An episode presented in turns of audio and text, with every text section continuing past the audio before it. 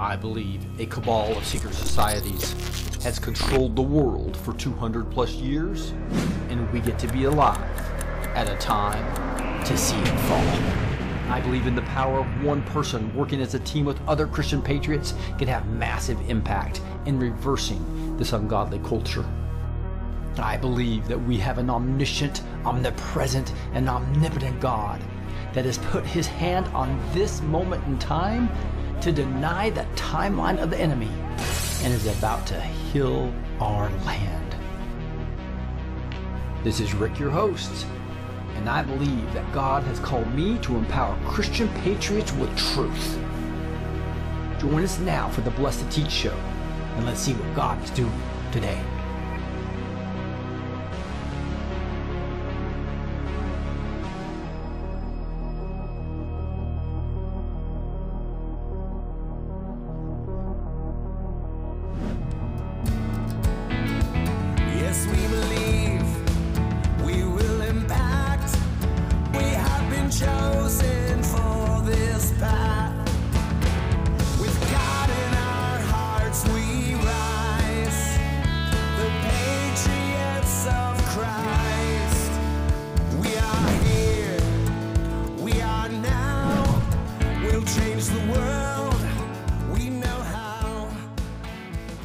I was just praying. All right, we're looking to see if anybody can hear me at all. T- testing one, two, three. Testing one, two, three. I see that we have a sound problem on our, my Zoom here, so let me see if I can fix that real quick. We have a live show. Um, should have done some further testing before I went live. Uh, so let's see if I'm going to have to come out of Zoom and get back in. But people are saying that uh, Rumble's not having sound uh, either. Is that what I'm hearing? Let me see. One, two, three. Let me know if you can hear me on Rumble. No sound rumble. Backstages. Whoa, that is not good. So um, let's see Oh. what's going on here. we got all kinds of issues going on with this, so we're gonna have to regroup. I can see that I have my Steinberg is supposed to be playing on Rumble. So give me, give me, a, let me know on Rumble. So you still can't even hear my voice or nor anything.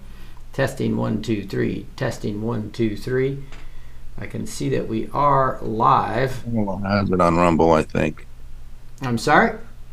I think Paula says yes, Rumble is fine. Okay, great, great. So it looks like you guys can hear me and Rumble can hear me. We are good. So, all right. I think the, I think there must be just the intro video didn't have sound and that just confused people. But hey, we got a great show for you here on Wednesday, November fifteenth. And we're going to be digging into um, Trump files for a motion for mistrial, a bunch of other news, and then getting into Aaron Antis uh, is going to come on live. I've got a, a little bit of video issues here, so uh, we'll just we'll just continue to. Uh, thank goodness we have a great guest coming on that is awesome. Can hear you, it says. Um, the problem is, is I have I'm gonna have to just reset things because nobody can hear the people from Zoom right now. I'm trying to, so I'll probably have to come in and out of Zoom, but we'll get that fixed before Aaron comes on. So right now, let's dig in to some breaking news here. We have, uh, as you can see here, Trump files a motion on mistrial for New York fraud. Um, and it's just really interesting. This, uh, th- th- this is, um, I think, just a continual narrative that he's trying to show. Former President Trump legal team requested a mistrial in his New York fraud case, saying the judge in this case and his law clerk exhibited bias against the former president. We all know that as true, and the country knows that. You can see this right here. Here's Trump saying on Truth Social this scam case pushed hard by DC could have been brought three years ago, but they have no case against me, and they wanted to bring it right in the middle of the campaign. It's called election interference, and it's not going to work. So here's a whole Breitbart article about Georgia, the Georgia District Court um, attorney charged Trump expects his trial to be underway over election day. So you'll see this right during the Tuesday, Super Tuesday. Sure enough, they're going to have all kinds of uh, court cases that are, that are going to be coming against Trump and he. And um, this is just to me proving all the more that we have a huge issue with um, with, with with exactly what's going on with um, the what do we call captured operations, right? I just love how how Juan O'Savin talks about that. You got the captured operation of each of the seven mountains of cultural influence, especially those three most influential ones, right? In- including arts and entertainment, including the media, and including our academia. You take that, it changes your culture, and you see that all these Hamas supporters in our that are, our progressives, right? Not to mention um, the, the, the, the, gender trend and, and all the whatever it was evil being called good and good being called evil, which is happening everywhere right now. And Trump continues to talk about these fake political cases. This is on Truth Social as well.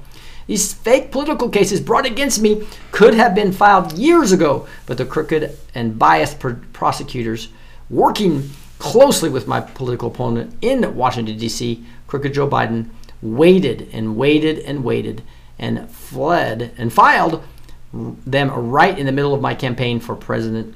Why do you think that Fani and Alvin and Letitia and, of course, deranged one Jack Smith took so long after very publicly leaks started their work? Election interference, prosecutorial misconduct. Yes, um, I love how just Trump just, just speaks the truth, and that's exactly what we're, we're getting right now. Hey, this uh, episode is going to be um, actually sponsored by Aaron Antis Paintings. You can do it just by Shaw Homes, S H A W, homes.com slash paintings. ShawHomes.com slash paintings. You'll see the link down below in the video. Um, great Christmas presents. These are on sale now for $77. And uh, again, these are the life of Christ. Um, all of these, like here's the one that's Nicodemus coming at night to talk to Jesus, right? You've got um, the famous one, probably the first one that he did was the crucifixion. Uh, and Aaron Antis is going to talk and actually go through the resurrection one here. And so basically started with the, the, the, the, the crucifixion. And then he also um, had the birth of Christ that he, that he uh, got here.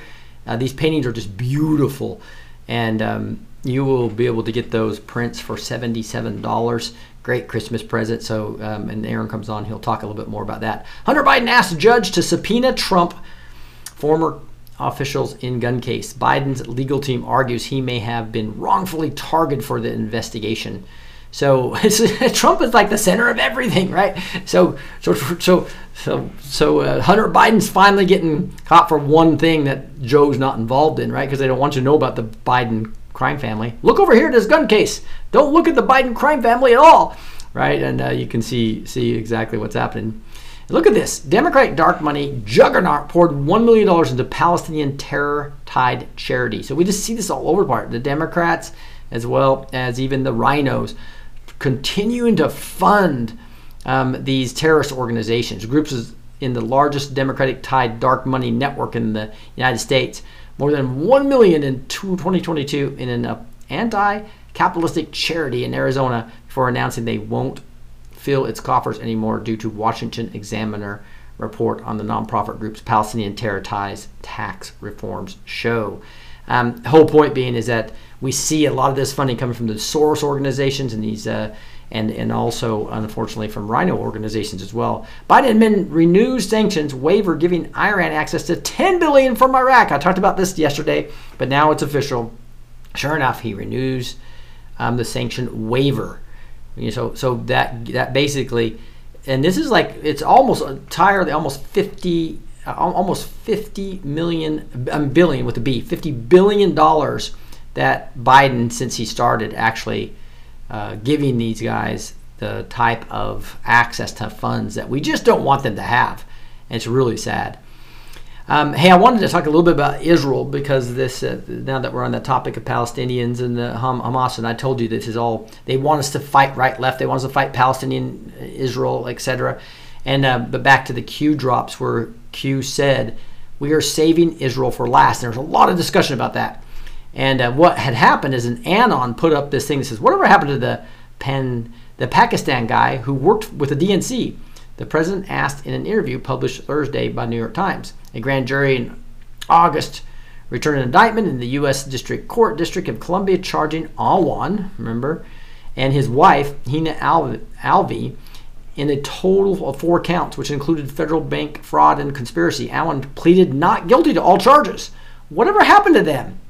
Trump continued with two uh, with the two servers that they broke into in a million pieces. Whatever happened to him? So this is Trump talking about whatever happened, trying to put highlight back on this, right?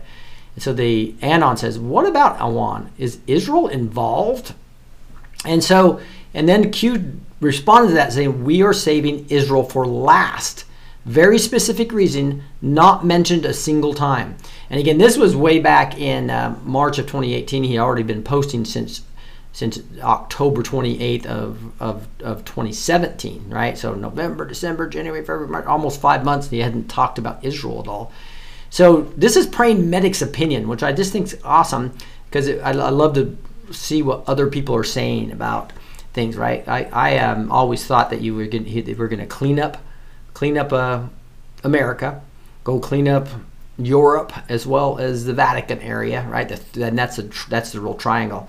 And then we're going to go clean up the whole Mossad Israel area. That's the way I've always interpreted. it. He had a different different take on it. He says, "What did Q mean when he wrote saving Israel for last?" There are many theories, but Q has never elaborated on this statement. Here's my opinion: the board on which Q posted at that time was considered by mainstream media to be the hub of anti-Semitism. Knowing this and not wanting to be falsely accused of being anti Semitic, Q felt it would be wise to avoid discussing Israel until the end of the operation when the media's opinion would not matter. And that is interesting because there is a big truther movement because of the Rothschilds and so many of them pe- people being Jews and them taking over the media and a lot of the Jewish leaders being Israeli and all of, a lot of people in, in Congress have dual citizenship and or are um, have real key ties to Israel that um, they have a real big anti-Semitic um, focus, right?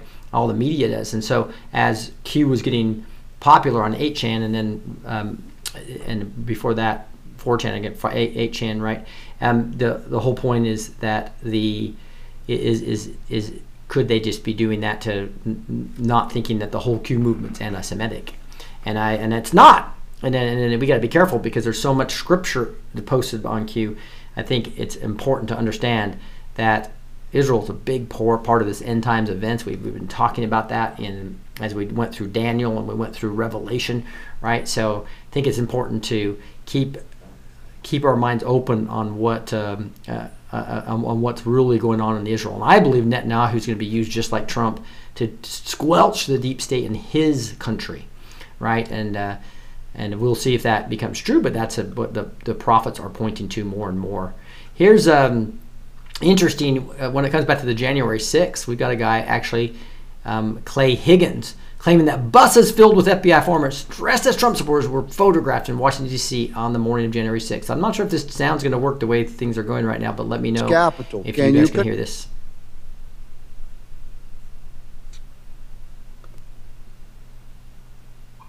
Hit play again, Rick. Oop.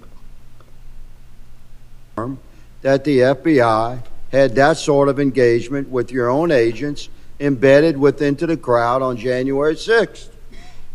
If you are asking whether the violence at the Capitol on January 6th was part of some operation orchestrated by FBI sources and or agents, the answer is emphatically You're saying not. no? No. You're saying no? Not Okay. violence orchestrated Let's by FBI on. sources or agents.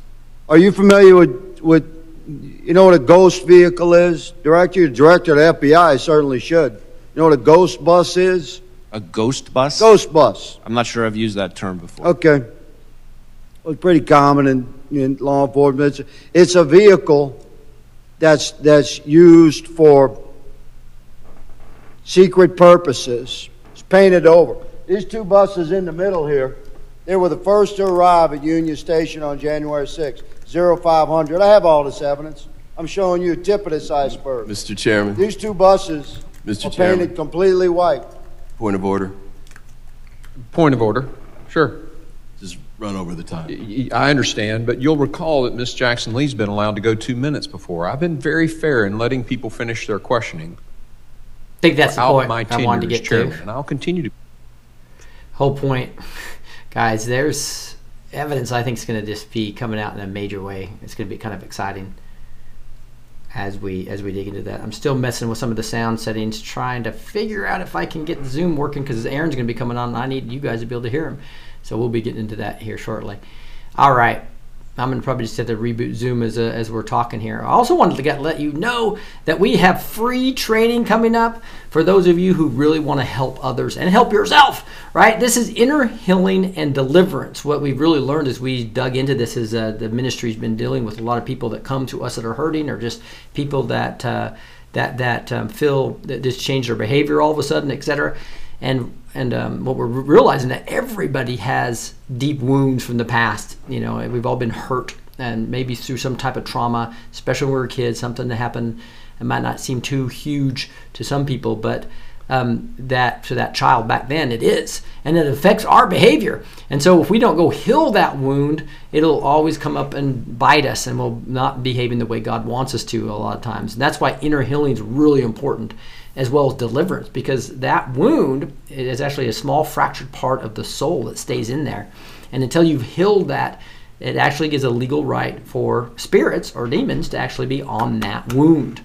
And so this is all about not only healing that wound, setting, uh, but healing the, the brokenhearted. It's also about removing that, removing that those spirits, and uh, those spirits often have infirmities on them as well. So not only are you removing the influence of these spirits that uh, that almost everybody can have. It's also can remove the infirmities associated with that. So, the most exciting thing about this is we have the expert um, that has done 81,000 trained people, over 200 pastors, as well as um, has uh, done over 14,000 of these individual inner healing and, de- and deliverance sessions. He is going to actually be giving us Q&A sessions on Monday nights, and his whole course that he's developed is available to you, and, uh, and it's going to be free of charge. So come and join the B2T Inner Healing and Deliverance uh, course. Uh, this expert is named Scott, Scott Bitkin.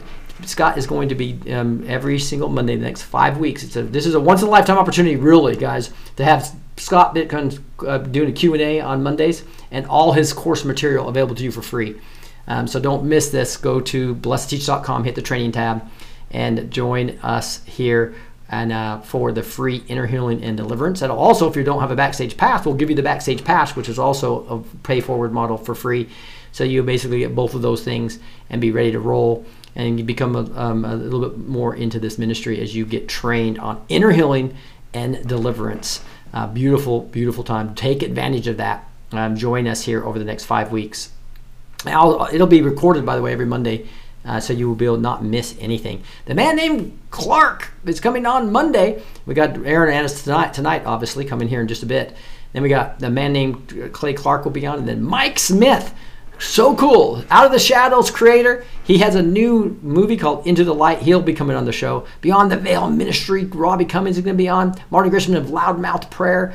Um, Rob, Rob Graham, um, an, an, on fire patriot from Alaska, and then SG coming on the 6th. So don't miss it. You can be backstage with all these people with that backstage pass. So join that free training. That'll get you into the into the backstage, and you guys will be able to come on Zoom with us um, for Scott's Q&A, as well as be backstage for these great Patriots, as well as be on with us for praise and prayer and word and worship four, four days a week, right?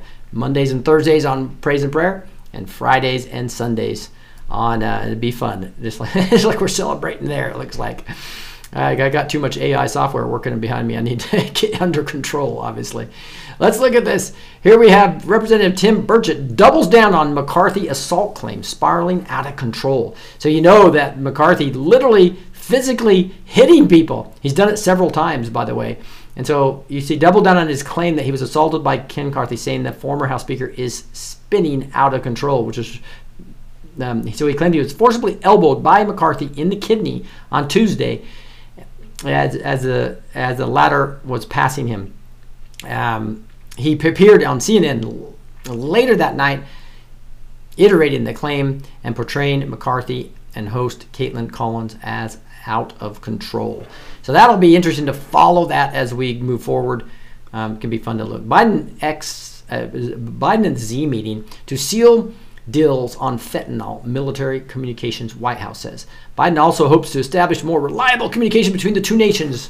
So this is just real interesting because it looks like, uh, based on this report by Gateway Pundit, saying Biden smirks as his handlers scream at press to leave the room so he can privately meet with China's Xi Jinping. There's a video here of that, but people want him out of the room. They don't want him um, be, be the press to be able to see anything that he's doing with his gaffes. And I think it's, it's just, just putting them in a really bad spot right now. Let's see if I can get that out of there. Looks like that's not going to get out of there, so we'll skip that article. Here's Truth Social on Truth Social. Biden smirks. There it is as his, his handle. So you have a couple links to that in the show notes. Make sure you get everything. Link I show you here is available to you. An email. You're going to get it every Tuesday through Friday morning. Just go to blessedteach.com. Blessed the number two teach.com. Links right down there, and you will be able to um, get a summary of the whole show as well as links to every single article I show you. And here we go. Oregon voters want to walk back legalization of hard drugs.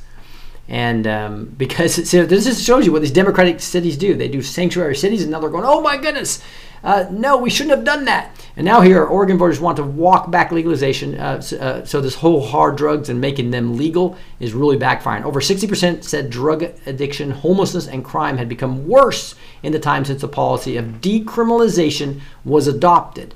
So these uh, democratic cities are just are just showing their hand, and people are going, "Oh my goodness!" And you know, my brother moved out of there and came to Texas as an just just one example.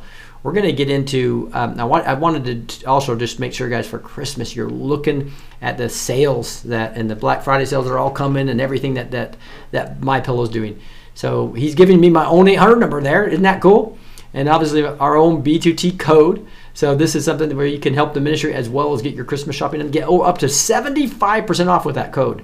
Right here's this. While this is playing, I'm going to try to reboot Zoom. Here it goes. I'm excited to announce that we're bringing back our best offer ever on our original My Slippers. You save $90 a pair with your pr- My Slippers come in even more sizes. Smaller Recording in progress. Okay. He's probably resetting Zoom. He is. He'll be right back.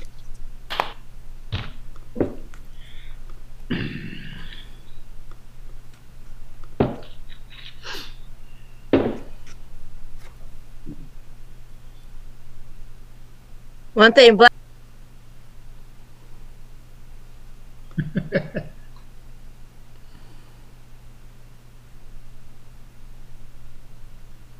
One thing, Black Friday's are too, way too early. Supposed to be on after Thanksgiving, not before Thanksgiving.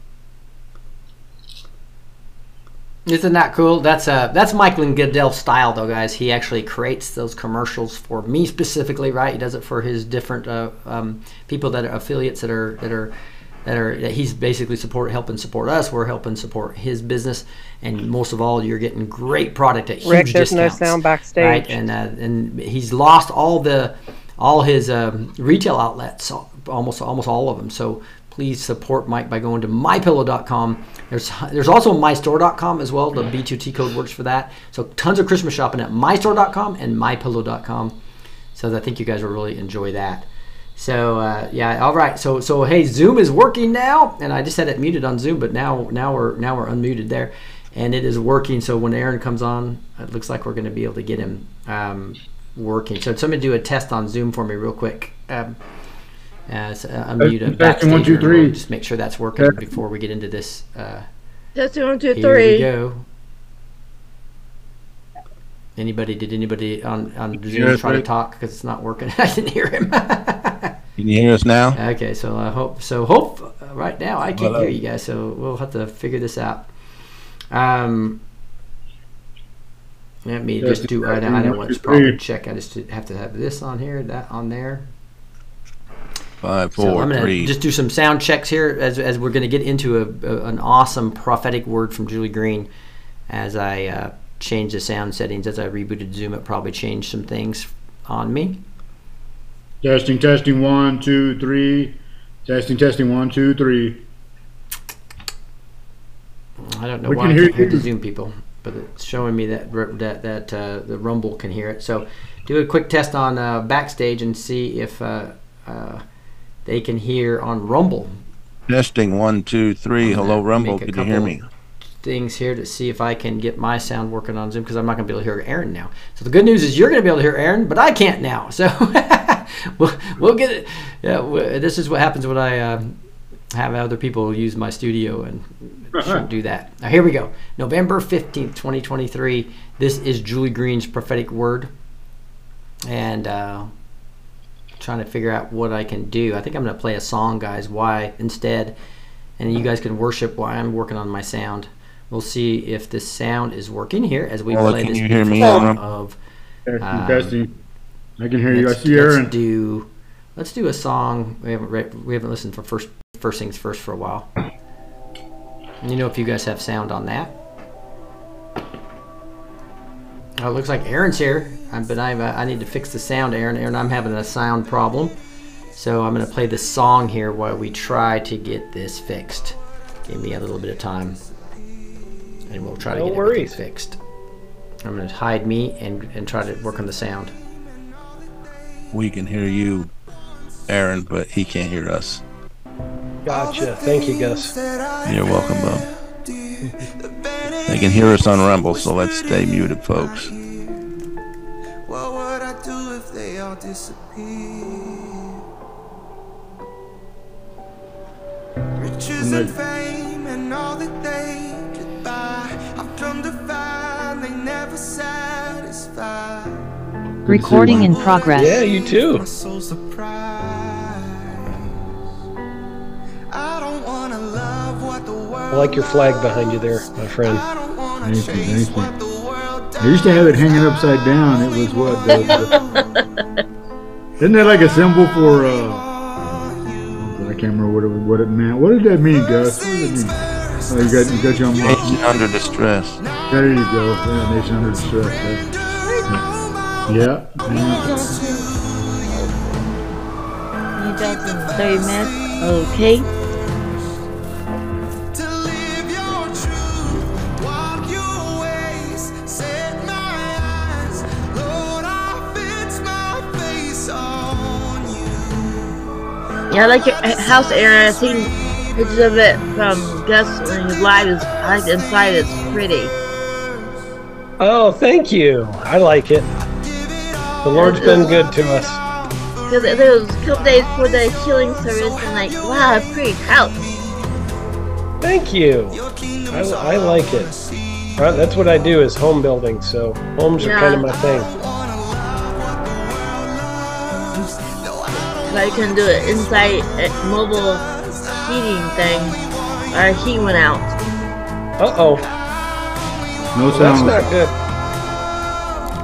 Rip that people. I don't We hear the no- music yet. Yeah. Gotta pray these gremlins out. I'll tell you what, technology is always wonderful until it doesn't.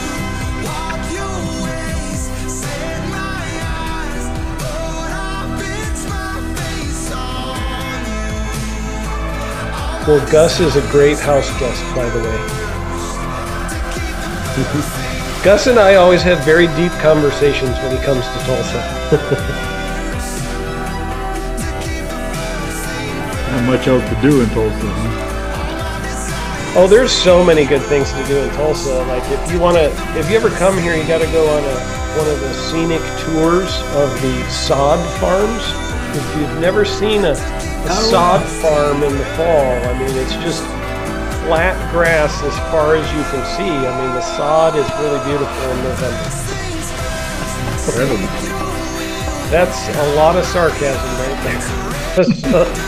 Well, I was from the, uh, not from there, but I lived there for several years, the, the plains of West Texas. So, you know, I'm real familiar. It was cotton fields as far as you could see. Oh yeah, very flat. I used to live in Alaska, which actually this is a picture behind me of uh, where I lived in Alaska. And, um, actually, you guys are going to have my friend from Alaska on the show here in the not too distant future. But uh, anyway, up there it's uh, very, very different from that. So when you come to Tulsa, you find out how flat something can be in comparison. Very flat uh, state Oklahoma is. I think we're can hear. I think it's done enough cut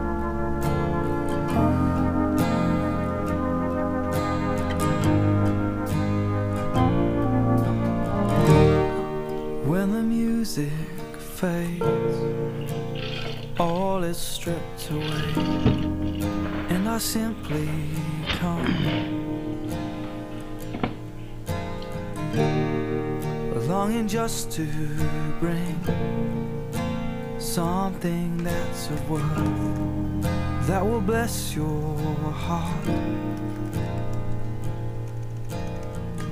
I'll bring you more than a song, for a song in itself is not what you have required.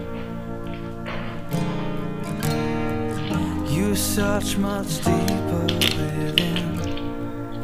through the way things appear. You're looking into my heart.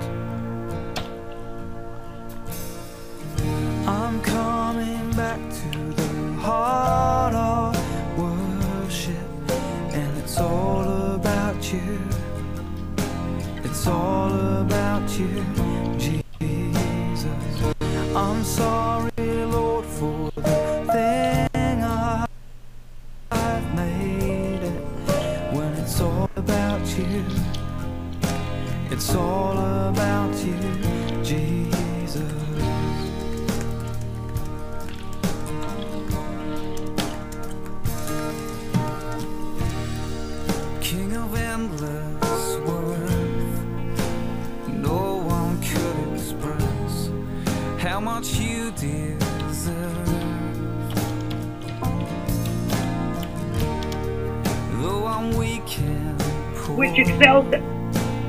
all I have is yours. Every single breath. Now the Recording in progress. Excel called I'll Python. And they introduce for a song in itself is not what you have required. You search much deeper You're looking into my heart. Yeah. And I'm coming back to the heart of worship, and it's all about you. It's all about you, Jesus. I'm sorry,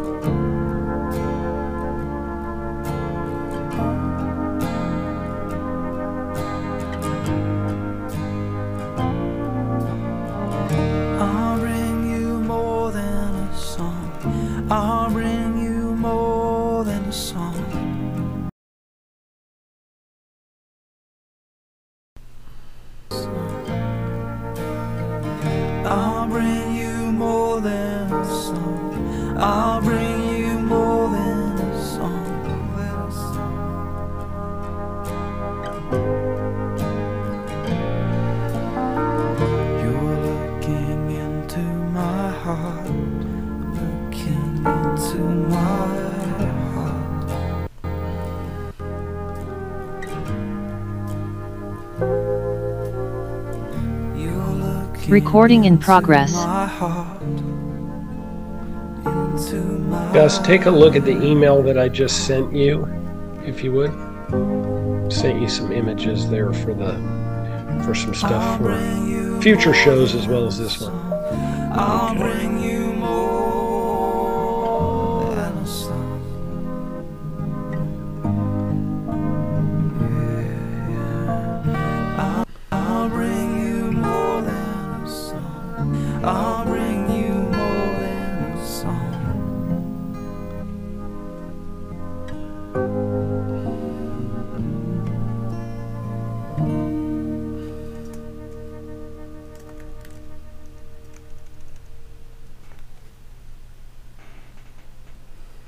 All right, guys, I'm still, um, I, I, have no sound, so I can't even hear Aaron, so I'm still trying to work through this. I'm going to play one last song, and hopefully we'll get this fixed in just a second. Here's a beautiful song called Oceans. Um, we'll be right back, hopefully, with some.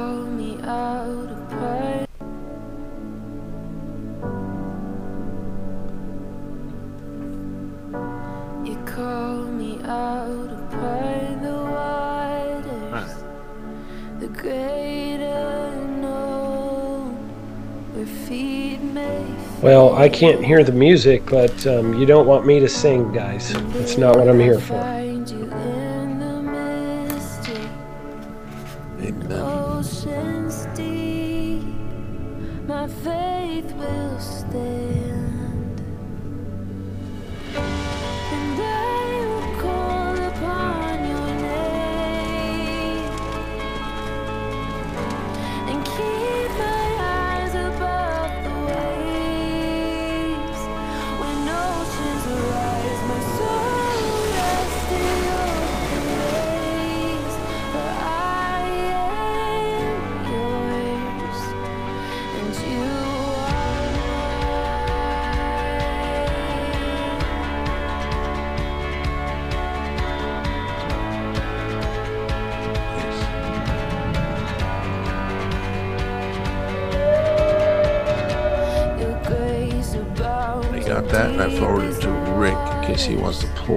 this evening.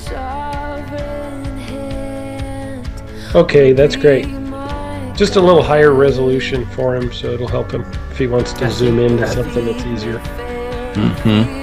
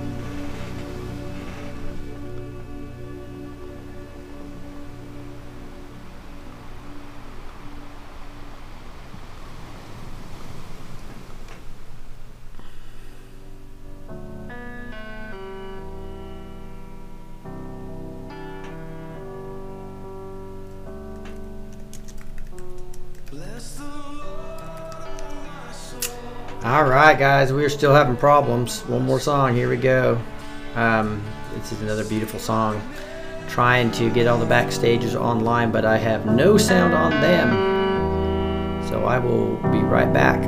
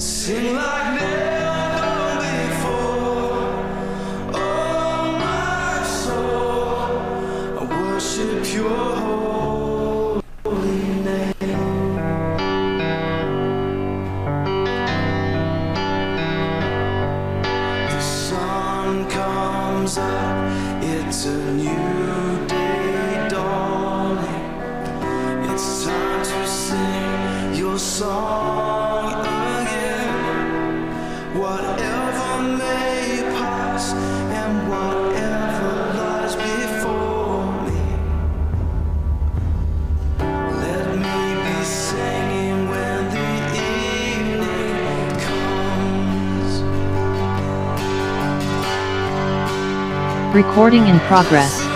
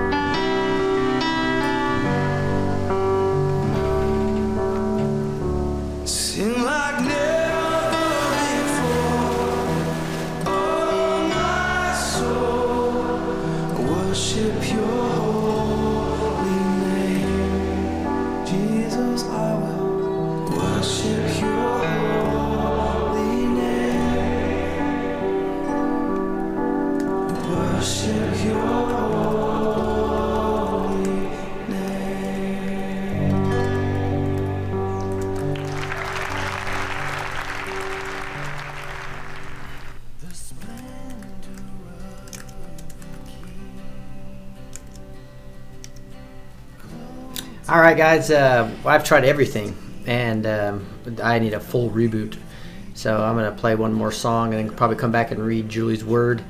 Assuming you guys can hear me, so just make sure you guys can hear me. But uh, my sound's dead, and, and Zoom won't come in, so I really apologize for Aaron. I don't know if he can hear me or not, even. But I have zero sound on anything.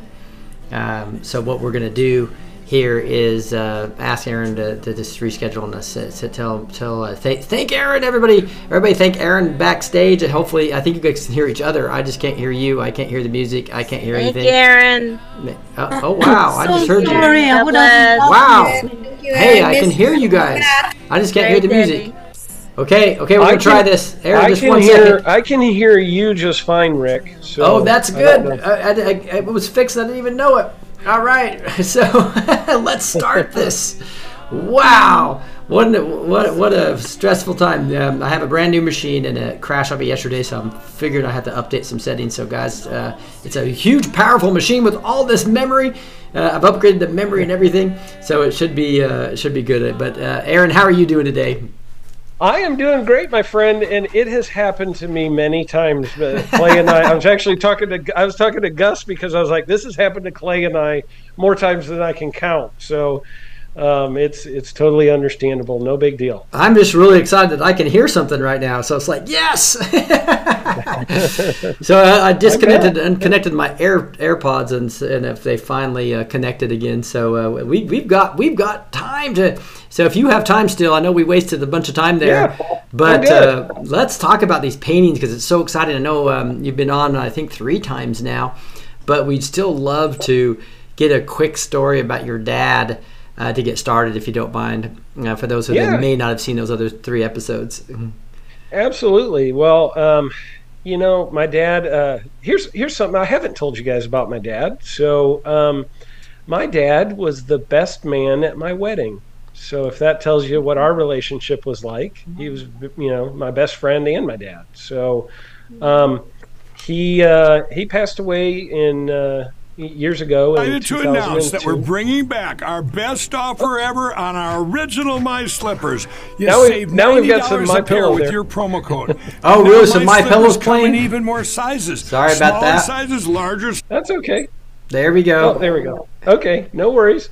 Um, so yeah, he uh, he was best man at my wedding. My dad uh, was uh, actually a really accomplished wildlife artist. He painted paintings of deer and ducks and it- you name it. If it had fur or feathers on it, my dad has painted a painting of it. He actually painted over 225 different original works of art that were wildlife, and he painted uh, enough that he was the National Artist of the Year for Ducks Unlimited, National Artist of the Year for Whitetails Unlimited.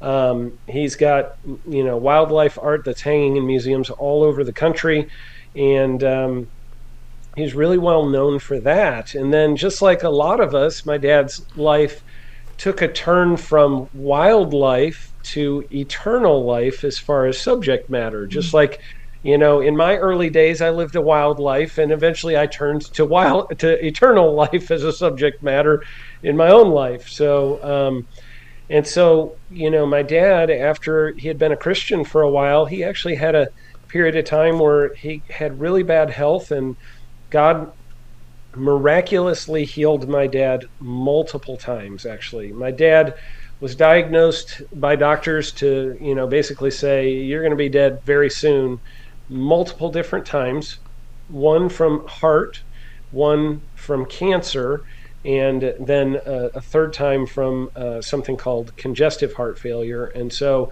um, but uh, my dad had a plan that God had laid out in front of him, and that needed to be accomplished first. So um, he had an open vision where he saw the crucifixion of Christ, and he saw it literally the hand in front of his face. And I was standing there with him when it happened. I remember it vividly. I was like, you know, 13 years old, seventh grade, and my dad like sees this vision, and um, he's like, "Okay, well, that is." Uh, not something you see every day. And he kind of responded really like thought everybody else was seeing it, but nobody was seeing it except for him. And so then we went into the church service. This happened in the lobby of the church that I grew up in, which was a ELCA Lutheran Church. My parents were not, um, you know, they weren't didn't really know all the things they later found out about their faith and um, you know when they were younger in the faith and so um, but anyways they uh, they my dad started sketching this this image out that he saw and over the next couple hours it got larger and larger till it started with just the hand and eventually became the whole image you see there and then um, he decided to immediately obey God, and then he painted it much later. so, you know, just like all of us were like, I'm going to obey God in that. And then it's like two years before you do it. Um, so he did that. And then um, he had a second vision. he was over at a family friend house and um, some people that we grew up with, and they're at a Christmas party. And my dad is you know opens up a hymnal to sing uh, you know songs. They're good lutherans so they all sat around and you know opened up their hymnals to sing some songs at this christmas party. My dad opens it up to away in a manger and in the upper right hand corner he sees this little caricature drawing of of mary and joseph with the manger in between them and baby jesus. And as Ah, soon as he saw that on the hymnal he said it was like the floor disappeared underneath him and like he could see down into the basement. And what he saw was the scene that you now are showing rick there on the screen which is the nativity you know the birth of christ and so he just immediately realized i'm having another vision he pulled out an eight and a half by 11 sheet of paper and started sketching out all the details that you see there in fact i still have that pencil drawing my dad did that night Wow. um, yeah, yeah, it's That's pretty cool. cool. Mm. And um, and then uh, he actually later, you know, painted that one, and he gets done painting it, and he just says, "Lord, what do you want me to do with this?" And he Mhm. says, "The Lord said, I've shown you my son's birth and his death, and now I want you to paint the reason for both." And it set my dad on a journey over the next 10 years of his life. It ended up being a total of 12 years that my dad painted these 12 paintings on the life of Christ. And these paintings, Rick, as you know, they are humongous. They are, um, some of them are, the largest one is 12 feet wide, 8 feet tall, and it weighs almost 300 pounds. Um, each one of them is very large. Um, my brother actually, my brother Joe actually, who you know, built all of Yeah. the um, handcrafted and, and designed and built all of the frames that the paintings hang in. And um, so, anyways, my dad, uh, then he finishes that last painting, and my dad passed away. You know, he went to heaven. And so um, then he's like, you know, my, my mom and I are, you know, years later, um, where all of a sudden I'm like, you know what? Where are these paintings? Where have they gone? And I kind of lost track of what my mom was doing with them. And and finally, I, we were at a Reawaken America event with Clay, and I was standing there backstage with Clay, and I'm looking at our live stream on the screen, and I can see these dots all over the screen, all over the world, where people are watching the Reawaken tour. And um, I just felt like I needed to go get these paintings because they could reach all over the world to share the gospel with people. And so I made a call that next week and um, found out that the paintings ended up in the basement of the church my parents went to um, before my dad passed away. And so I like find this out. I called them three days before they were going to auction off all of the prints. Right. And she's like, she's like, I didn't know you like, I didn't even know we were trying to get a hold of your family. And I'm like, I didn't know where they were. And so, long story short, a day later, I had a shipping company there to pick them up and brought them up here to Tulsa, Jerusalem, as I like to call it. And um, they are actually at Clay's office in the Reawaken America World Headquarters here in Tulsa. And, um, you know, I just had it on my heart that I wanted to, you know, teach people about Jesus from these paintings on Jesus' life. And uh, I wanted to, you know, share the gospel, share the stories, share the teachings, and then um, use the prints to raise money for the kingdom and for really good causes. And, you know, so every single person that ever purchases a print, 100% of those proceeds go back to the kingdom, go back to great works. and uh, like blessed to teach. And, um, you know, so that is just the sole purpose of these paintings is to just share the gospel and fund the kingdom. And um, that's what we do. And you can actually go see them on shawhomes.com forward slash paintings. You can see them all right there. And um, they're $77 per print. And, um, you know, because it's got to have the number seven in it, because, you know, that's the number of completion. So 77. Um, when I was thinking about what's a price I'm at, I was talking to Clay about it, and he's like, Aaron, it has to be the number of completion. We got to make it 77. So Yeah, yeah, that's what we did. I like and, it. Uh, yeah. I So, like it. Um, and, and you went over this one last time, which was uh, the Lord's Supper, which was just beautiful. And uh, I just really appreciate you doing that. And I usually have a biblical teaching around these. I just which I which we love, and that's why we invited you back to kind of. So, which, which one did you want to dig in today? So today I'm going to dig into a subject that everybody's always really excited to talk about, and that is death and dying. okay, that was sarcasm there. We're gonna we're gonna talk about the resurrection painting. So life, right. not death. We're I gonna like talk about the resurrection. So um, yeah, that's, this that's right over here to the left. So again, there's 12 of these. Um, you go to shawhomes.com slash paintings, and the links down below as well. Then to get this, I think you guys will really enjoy it. Yes, amen. Well, and um, you know, I'm going to go ahead. Uh, you guys might have prayed before I jumped on. I'm going to go ahead and pray real quick and Awesome. just pray over the the teaching today. So, Father God, I just praise you and thank you for this opportunity to share from your word today. Father, I ask that as my words go forth, it would touch the hearts of other people as not my words, but as your words, Father. And those are the words that are able to save their soul. Those are the words that are able to bring life to them and life more abundantly the way you intended it.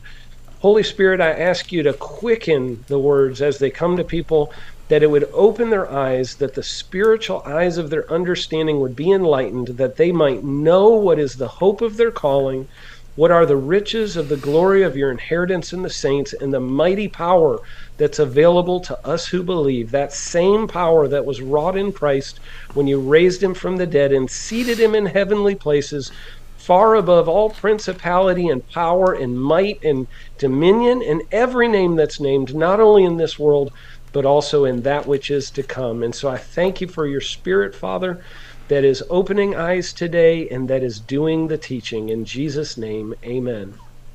Amen. So, Thank you so I have much. a question for everybody who's listening today, and that is Is freedom important to you? And I ask that question because obviously we're in a fight for our nation right now over freedom, right? And we, we tend to think, oh, you know, this is a thing about America. No, this is a fight that has been going on since the Garden of Eden, and it's going to go on until the book of Revelation closes itself out. Um, you know, I, I know of a lady that was just recently on a plane with somebody, and she's sitting next to this person, and, and they're reading like one of these suspense novels, you know. She's reading the suspense novel, and she's like, you could tell she was getting kind of flustered over the story because it was really suspenseful. And then, like, the person sitting next to her goes, Are you okay? And she goes, Oh, no, I'm okay. I know everything's going to work out just fine. And she's like, Well, how do you know everything's going to work out just fine? And she goes, I got really nervous when I was reading it yesterday and I decided to go to the last page. And that the main character was still alive on the last page. So I'm good. well, well, you know what? I read till the last page of his book. And you know what? He's still alive at the end. And that's what we're going to talk about today is that he's still alive. Amen. That mm-hmm. is something no one can say. There is no religion on earth that can say that.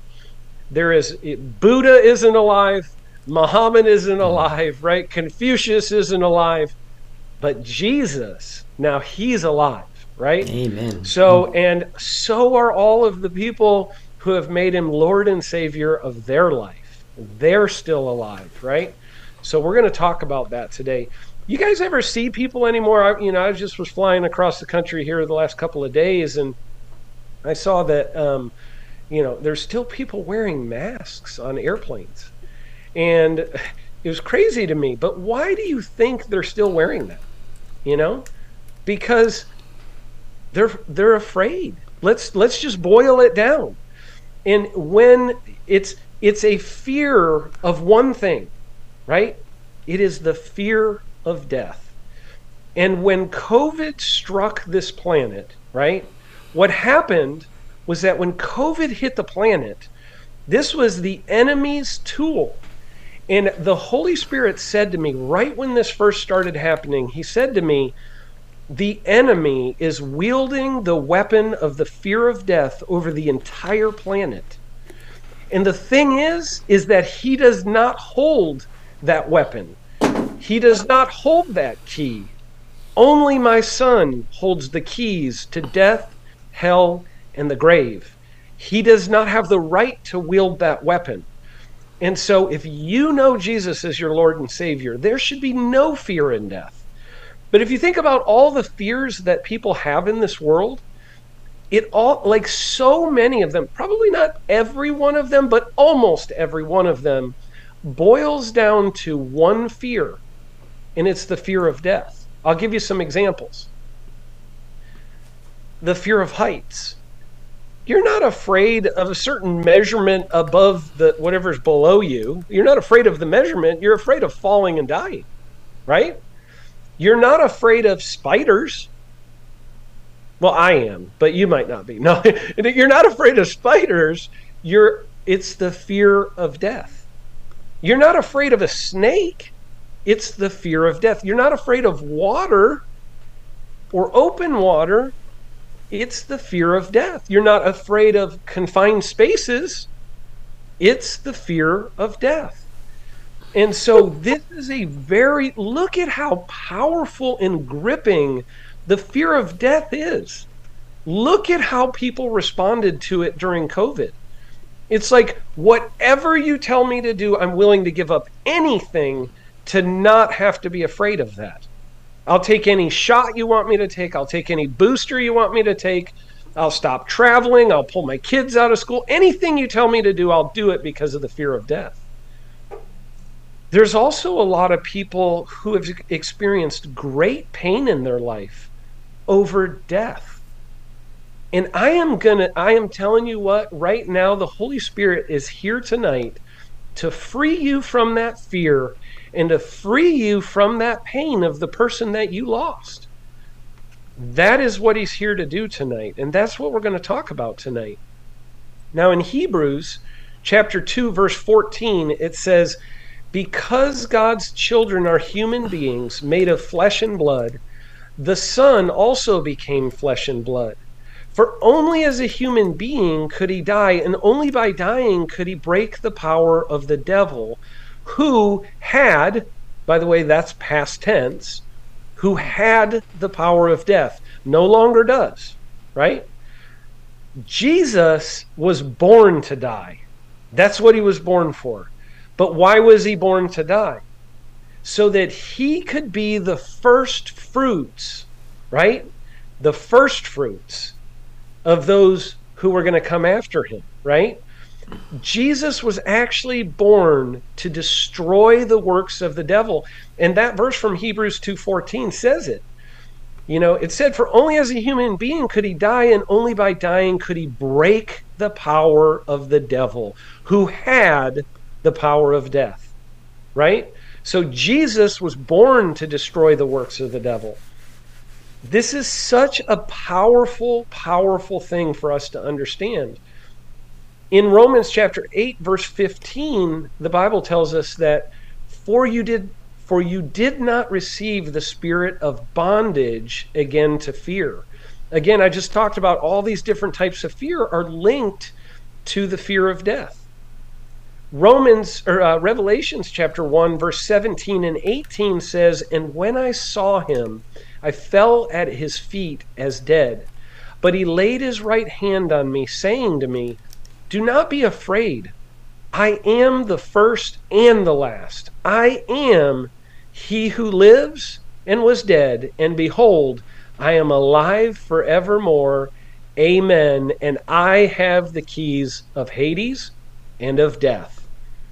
That is Jesus speaking. We know the book of Revelation is the revelation of Jesus Christ. And then in First Corinthians, you know, I would just encourage everybody who's watching tonight and everybody who sees this video go read and meditate on First Corinthians chapter 15 in the next day or two. Just read it over and over again. It is such a freeing chapter in the Bible. I mean, it is powerful. But I'm going to read a little bit of it right now from verse 54 to 57. It says so so when this corruptible has put on incorruption and this mortal has put on immortality then shall be brought to pass the saying that is written death is swallowed up in victory o death where is your sting o hades where is your victory the sting of death is sin and the strength of sin is the law, but thanks be to God who gives us the victory through our Lord Jesus Christ. Man, that is good news. No wonder they call it the gospel. It is such good news. Well, let me give you a couple definitions out of this passage I just read. Corruptible means subject to decay, mortal means subject to dying. Incorruptible means not subject to decay, and immortal means not subject to dying. That means you can't decay and you can't die. Can I get an amen from any of my friends who are over Amen. 40 years of age, please? Un- un- unmute and say uh, amen, uh, backstagers. Amen. Yeah, because it's like, you know, this body seems like it's wearing out. Well, guess what? When we are done with this life, we are going to put on incorruptible. We are going to put on the immortal. When Jesus was rex resurrected, he came back. And you know, it's really interesting when you read all the different accounts of it, and there are many accounts of the resurrection in Scripture. Don't have time to go through all of them tonight, but I would go look them all up. Many times the people didn't recognize him. Well, that's because if you saw pictures of me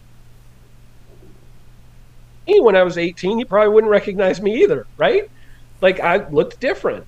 You ever see a friend like that you went to high school with at the 30 year reunion who you haven't seen in forever and you walk around and you know you went to high school with all these people and you're like, well, who is that person? Like, I don't even recognize that person, right? So we are going to put on the incorruptible, and I am, I'll tell you what, that blesses me. At 50 years of age, that blesses me. I'm looking forward to that. But man was not created to die. That's what that verse is saying, you guys. Man was not created to die. I'll give you an example. Whatever, you know, there's this this rule in the Bible that is the first intention God had was the final intention God had. What happened with Adam? He was created, he wasn't going to die. Right? Adam and Eve, like God didn't have a plan of them dying sin came and that's what brought that. It brought death right? But man was not created to die. Death is an enemy and sin brought that death. Everything down here on earth is like a gallon of milk you guys. It has an expiration date right? Like this body on this earth has an expiration date right now under the system we're under under this dispensation that we're living in here's a really interesting fact. This is not maybe the most encouraging fact, but here's a fact. By the time I'm done speaking to you guys today, across this world, 3,600 people will have died. That's an interesting number. Every second, people are leaving this earth. It's like they're dying to get out of here, you guys. I don't know why, but okay. Bad dad joke. I apologize. I had to throw one dad joke in, okay? But like think about this. Like how many people do you guys know who were born in the 1800s? right? Uh, Zero. How many how many of you know people who were born in the 1700s or 1600s? If we go fast forward to a hundred years from this very moment right now, how, how many of us will be here? Not a one is the answer, right? So the fact of the resurrection of Jesus, you know, it is what distinguishes our faith from every other faith. The resurrection is actually the event that ties together both the Old Testament and the New Testament. One looks forward to it, right? Looks forward to that, and the other describes it and the results it accomplished.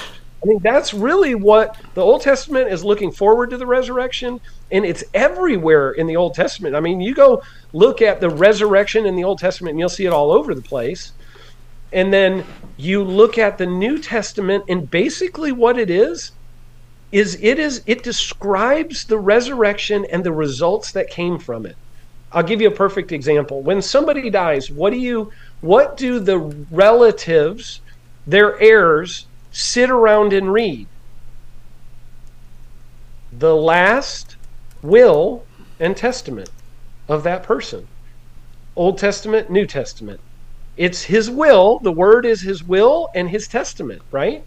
So Jesus, you know, he told the disciples that he was going to die and after three days he was going to be resurrected. He told the disciples to go to Galilee and wait for him. But I don't know if you realized this, but they didn't go. when he came back, they had not gone yet. So this actually, this whole story appears in four different places in the Gospels, but here's one of them in Matthew chapter 26, verse 31 and 32 it says then jesus said to them all of you all of you will be made to stumble because of me this night for it is written i will strike the shepherd and the sheep of the flock will be scattered but after i have been raised i will go before you to galilee so for some reason they decided not to go it's interesting i think they didn't even realize like he is going to be resurrected like they did not believe in the resurrection at that time. What's very interesting is if you look back through, sometime you ought to read the Gospel of Matthew all the way through. There is a pivotal moment in the Gospel of Matthew that happens in Matthew chapter 12. And if you notice, up until Matthew chapter 12, he's talking to the Jews. After Matthew chapter 12, he's done talking to the Jews and he's talking to the disciples who became the apostles and the Gentiles from that point forward. That's why he started talking in parables in chapter 13 because he said, though hearing they can't hear and seeing they can't see. So there was this shift that happened in his ministry. It's because they didn't believe. And Jesus said to them at the end of Matthew chapter 12, He said, From this moment forward, He said to the Jews, I will not give you any more signs, because He had gone around doing signs and wonders, trying to show them He's the Messiah. He's going around doing these signs and wonders. And what happens is, they literally look at it and don't believe it. They don't believe that he's the Messiah. And he says, from this point forward, the only sign I'm going to give you is the sign of Jonah. Well, what's the sign of Jonah? Jonah went into the belly of the whale and went into the depths for three days. And after three days, he came out of the depths and out of the belly of the whale. That is the resurrection right there, right? He said, That's the only sign I'm going to give you from this point forward. And then the next resurrection was Lazarus. The next one was Jesus himself. And the next resurrection that he's going to show them is going to be the two witnesses in Jerusalem that's talked about in the book of Revelation. And that is the moment of the resurrection of those two that they will realize that Jesus was who he said he was. This is how important the resurrection is. It is a sign of the Messiah, right? So the painting of the resurrection here that you that you guys were looking at, the, as my dad depicted it, it's a very important moment for him to paint. It really depicts the very moment that Jesus appears to Mary Magdalene of all people. It's really fascinating who he appears to, okay? So Jesus appeared to many people af- after the resurrection, but my dad, led by the Holy Spirit, painted one, and it was the first one. So this is Mary Magdalene. So notice the scene here as you look at this image. On the left hand side, everything is very dead. There's almost no life on the left. On the right hand side is the resurrected Jesus, and you can see the sun, S O N, or S O N, and the sun, S U N, rising in the background. And it looks like a garden behind him, which symbolizes he has returned us to the Garden of Eden at this point. I find it very interesting that the left side is very dead and the right side is full of life. Well, that's still true in American politics today. um, and it's funny how my dad painted that. I mean, I found that fascinating. All these years later, I pulled this painting back out and I was like, yeah, that's still true today in America. Mm-hmm. You know, the, the left stands for death and the right stands for life. I mean, that's still true today. So you see all this going on, and you see Jesus standing there with this garden setting behind him, which symbolizes him taking us back to the garden. That's the whole point. Before sin existed, that's what he was doing, right? And so um, the first fruits of Jesus are happening here. The, the interesting part, too, is that the only living thing uh, on the left side of the painting here, and you may have to really zoom in to see this, but in the very upper left hand corner, there is right above where the stone is rolled away, there you can see it, is uh, these little white flowers. They actually grow all over the place in Israel. And if you go to the Garden Tomb in Israel when you're in Jerusalem, these flowers are all over the place there. And they're called white Brugmansia suaveolens. And you know what it stands for? You know how we translate that flower in English? These flowers are everywhere at the Garden Tomb. The white angel trumpet. That's what they're translated in English. Is that not Wow. so like God to do that? That I mean. I, I found that like I got chills when I found that out. I was like, Lord, you are so amazing at how you do these things, you know? Mhm. So why so why would Jesus appear to Mary Magdalene first? Why pick her? You know, I mean, he could have like Peter was the leader and think about what Peter had just gone through. Peter had just denied Jesus 3 times. I mean, and now he's dead. Can you imagine how Peter felt? Like he was probably you talk about losing your best friend after you like did him wrong 3 times in a row? Like Peter had to be heartbroken. But Jesus didn't appear to him first. He appeared to Mary Magdalene. So here's a let me read this from Mark chapter 16 verse 9 through 11 so you can kind of get the scene of the painting here. Now, when Jesus was risen early the first day of the week, he appeared first to Mary Magdalene, out of whom he had cast seven devils. And she went and told them had, that had been with him as they mourned and wept. And they, when they had heard that he was alive and had been seen of her, believed not. Like, you guys, there are still people to this day, they don't believe in the resurrection, right?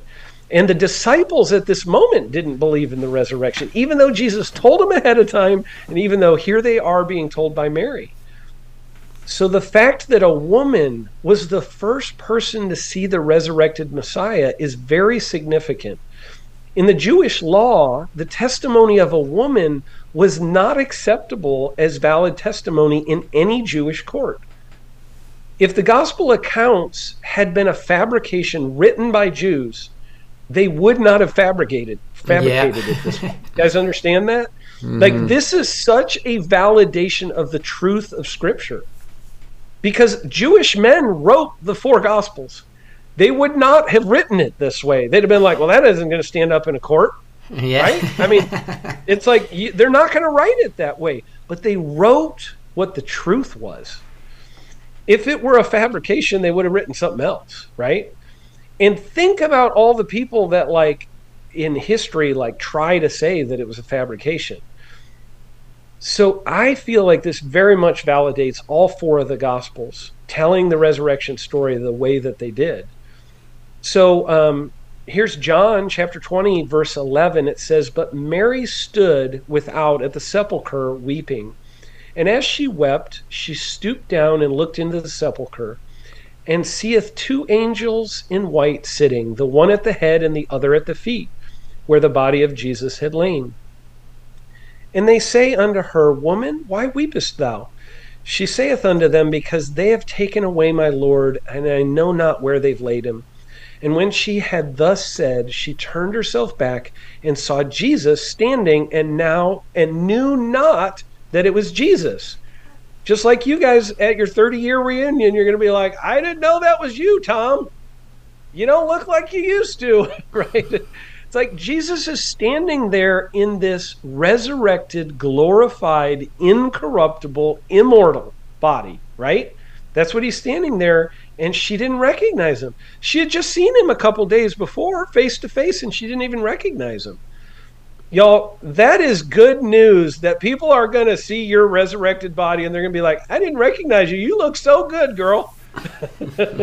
you look so good, boy. You know, that's what's going to happen. I'm looking forward to that. I don't know about you guys. But Jesus, and then in verse 15 it says, Jesus, Jesus saith unto her, Woman, why weepest thou? Whom seekest thee?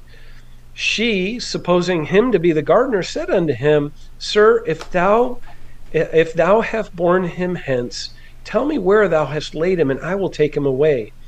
Jesus said unto her, Mary. She turned herself and said unto him, Rabboni, which is to say, Master. Jesus said unto her, Touch me not, for I am not yet ascended to my Father. But go to my brethren and say unto them, I ascend unto my Father and your Father, and to my God and your God. Mary Magdalene came and told the disciples that she had been she had seen the Lord and that he had spoken these things unto her. It's really interesting because all he said is one thing. And what was it? Her name. And as soon as she heard his voice, she knew the shepherd's voice and knew who it was. You guys, oh, this blesses me to think about this. You know what's going to happen when the trumpet sounds and the uh, the trump of the archangel blasts? We're going to hear him and he's going to say your name and you're going to be like, "Rabbi, it's you." I am looking forward to that. If he comes back while I'm still on this earth, I am looking forward to hearing his voice say my name. So let's talk about this resurrection. So the resurrection is all over the place in Scripture. I'm going to give you a couple of them, okay, just for reference. Isaac, Genesis chapter 22, it says, And Abraham lifted up his eyes and looked, and behold, behind him a ram caught in a thicket by his horns. And Abraham went and took the ram and offered him up for a burnt offering. Hebrews 11:19 says accounting that God was able to raise him up even from the dead from whence also he received him in a figure. Abraham believed in resurrection when the disciples didn't. Like think about that. That's a pretty profound thing. Jonah, I mentioned that, right? That was resurrection. Elijah, the widow of Zarephath's son, Elisha had the double portion, the Shunammite woman's son, and that lucky guy who touched Elisha's bones, right? You know, you guys remember that story. Resurrected. Then Jesus resurrected the widow of Nain's son, Jairus' daughter, and Lazarus. So three different times. Then God raised many saints at the resur- or at the crucifixion of Jesus, right? At the death of Jesus, many saints. God resurrected them at that moment. And then uh, God also raised Jesus. That was another resurrection. And then Peter, Tabitha or Dorcas, you know, and then uh, Paul resurrected the guy who fell out of the window. Remember that, right? He fell out of the window while he was teaching. That was Eutychus. And then in the future, there are more resurrections coming and that would be those who believe in Jesus being raised from the dead and received him as Lord, you know, and then the two witnesses in Jerusalem that we talked about in Revelation chapter 11. So the resurrection is everywhere. Why why is the resurrection so important? Well, in Romans chapter 1, verse 3 and 4, I think we find out one of the main reasons. It says in verse 3 concerning his son, Jesus Christ our Lord, which was made of the seed of David, David according to the flesh, and declared to be the Son of God with power, according to the Spirit of holiness. How was he declared to be the Son of God with power? It says, by the resurrection from the dead. It is what sets him apart. It is what sets our faith apart from any other faith. Another section here in 1 Corinthians 15 in verse 20 it says, But now Christ is risen from the dead and has become the firstfruits of those who have fallen asleep. For since by man came death, by man also came the resurrection of the dead. For as in Adam all die, even so in Christ all shall be made alive. But each one in his own order Christ the firstfruits, afterward those who are Christ's at his coming. That's the second reason why, is because he's the firstfruits and we come afterwards. The third reason why the resurrection is important is because it defeats and this is so important. Some of you, this will set you free if you can grab a hold of this tonight. The resurrection, it is the weapon that defeats the weapon of the fear of death. Y'all, this is holding a lot of you back. It holds a lot of people back. This fear of death holds a lot of people back from going out and accomplishing the plan of God in their life. I have a very good friend who goes into Burma, Myanmar, and rescues children. And every time she goes, you guys, I mean, it wouldn't take nothing for her her life to be snuffed out and she's been doing this for 20 years. She goes in a single woman by herself. Now that's a person who doesn't have the fear of death. That is a dangerous place. That's like going into North Korea to go rescue children. But the call of God on her life, she's got to be have that weapon of understanding the resurrection to get rid of the fear of death in her life, right? Or she wouldn't go do it, you know? The the craziest thing about it is that he holds the keys to death and hell, right? But this is also why Peter now just think about this. We were talking about this a minute ago. Peter denied Jesus 3 times. He was a coward right before Jesus died. But after he sees the resurrection and he touches him and he touches the holes in his hands and the hole in his side, he's a different man after the resurrection, right? He is a different man. He's not the same anymore. He denied Jesus three times and now he raises the dead, right?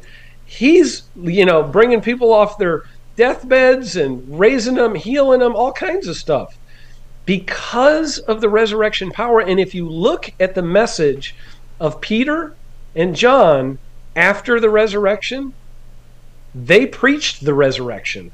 That's what they preached. They say, Jesus of whom you crucified and now is risen. They say it over and over again in the book of Acts. But this is what keeps people from being bold in their faith, right? So, um, I think that we have to just like grab a hold of this concept and realize there is nothing for us to be afraid of.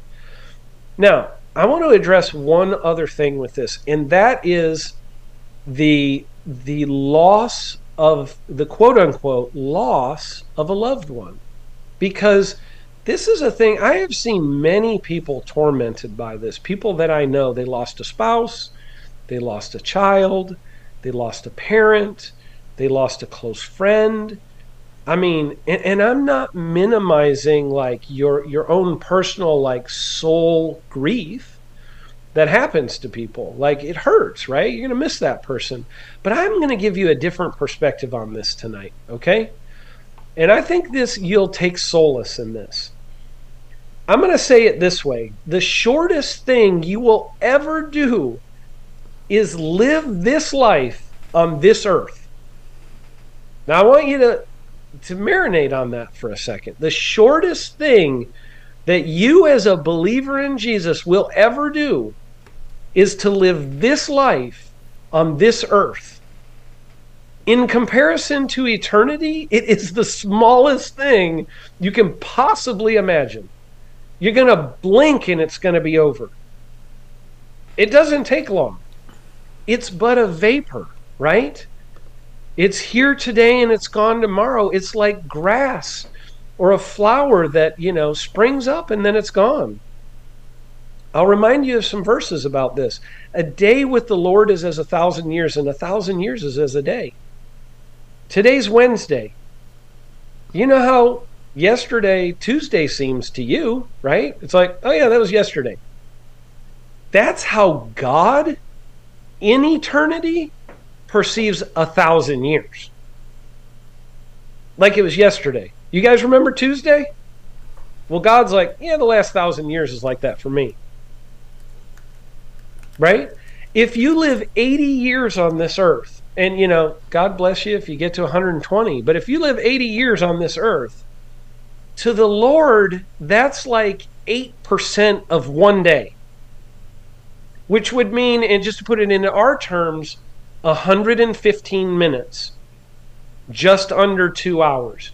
Your life to Him is like just under two hours. Some of you have gone to the movie theater and spent more time eating popcorn than that. That's how fast your life is to Him.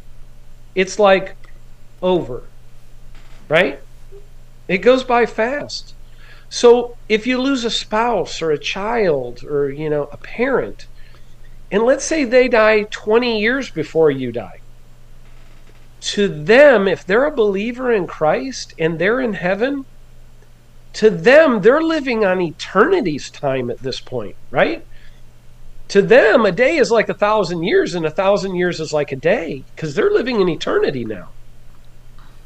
So for them, if you die 20 years, or if they die 20 years before you, I mean, to them, it's like you've been gone for 15 minutes when you show up in heaven. Think about that. Literally, that's the math. It's like you were gone, they were gone from you for 15 minutes. It's like, oh, yeah. in the time that you could, you know, go to Chick fil A and have lunch, you're going to be there. To them. Because that's the clock that eternity works on.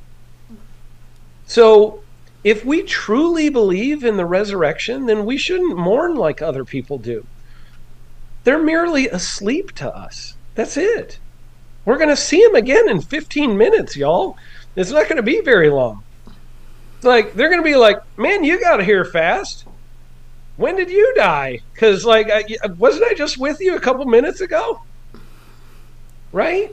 So we got to have some heavenly perspective on this thing. In this world, did you know every second two people die on Earth? That's the actual real statistics. Every second, two people. So it's like two people, two people, two people, two people, two people. I mean, it's literally that fast, right? Jesus said to Mary, I am the resurrection and the life. He who believes in me, though he shall live, or though he shall die, he also shall live. And whoever lives and believes in me shall never die. Do you guys believe this? I mean, I do. I believe it. That's what the word says. That's John chapter 11, verse 25 and 26. Jesus' words were, Do you believe this? He's still asking us, you guys, do you believe this? Well, if you do, don't despair when your loved one passes away and goes to heaven. That person is not just in your past, they're in your future. And it's coming fast. They're right in front of you. It's going to be just like that, and you're going to be with them. They're in your future, you guys. Somebody who's watching this needs to grab onto that. They're not in your past, they're in your future. It's coming. You know, at funerals, people always say, Oh, I'm so sorry for your loss. You know, if I go to the funeral, I'm the weird guy at the funeral. If I go to a funeral and I know they were a believer, I say to them, You guys, I am so glad they're dead. That is awesome. High five. because the word says to die is gain. To be absent from the body is to be present with the Lord. To die is gain. I don't actually do that. That would be really weird, but like, I've thought about it. Certain people I could do that with. Gus, I could do that with you, man. Rick, I could do that with you. but like certain people I could do it with. Clay and I could probably do that between each other. But it's like, man, congratulations, your your spouse graduated. That is amazing. Right? They're in your future. At 15 minutes, you're going to be there with them. To die is gain. I'll give you another example of like how I think about this. I live here in Oklahoma, right? And if I had a relative of mine who went to Texas, I wouldn't say to my other family members, Oh my, I am so sorry we lost them. Oh, and they're like, What do you mean they're in Texas? No, I mean, we've lost them. I mean, oh, we've lost them. No, we haven't lost them. Heaven is a real place, just like Texas. Now, Texas, a lot of people would argue that's God's country, but heaven is really God's country. right? And so I wouldn't say to my family, oh, we've lost them because they went to Texas. Heaven is a real place. And we shouldn't say that when somebody goes to heaven. They're just in Texas. Right? Well, Rick probably thinks that, you know, he's a Texas guy. Heaven's just as real as Texas is. God's it's just a lot nicer. you know? So the spirit of faith is the spirit of victory. You can die in faith instead of dying in fear. We should be like those people who are running a race. My son used to run track. He was a junior Olympian. Came in second, in, you know, silver medal in the national championship in the junior Olympics. Amazing runner. And you know what he did when he came to the finish line? He burst through that thing with everything he had. That was the goal, not the thing to shy away from, right? That's the goal. Run this race with everything you have inside of you. And when you get to the end of it, burst through that thing. To die is gain. You're just going to Texas. Mm-hmm. you're going to a place better than Texas, right? That's all you're doing. It's not a bad thing. You can die in faith. You don't you don't have to die in like a loss. We should be like those people hitting that finish line, busting through the tape. And you know what happens if you burst through that line at the end and bust through the tape? My whole family was there at that national championship and ran down to him. We're all circling around him and hugging him and high fiving him and like, man, you raced that thing amazing. Like, run after this life with no fear, no fear of death. All those fears you have are fears of death. Go chase after this thing with everything you have. Bust through that line, and there's going to be all these people in heaven who are so excited that you made it. They're going to be talking about the race that you ran. Man, look at how you came out of the blocks. Look at how you came around that corner. You accelerated down the back stretch. You left everybody behind and you crossed that finish line. That's what you got to do with this life. And then 15 minutes later, they're going to be right there with you. It is not a loss, it is a blessing. And you're going to be standing there in that glorified body going, You didn't think I could look this good, did you guys? right? You're going to be like, This is a much better version of me. Jesus said this to let him, Jesus said this to let him know by what kind of death he would glorify God. Then Jesus told him, Follow me. That's John chapter 21.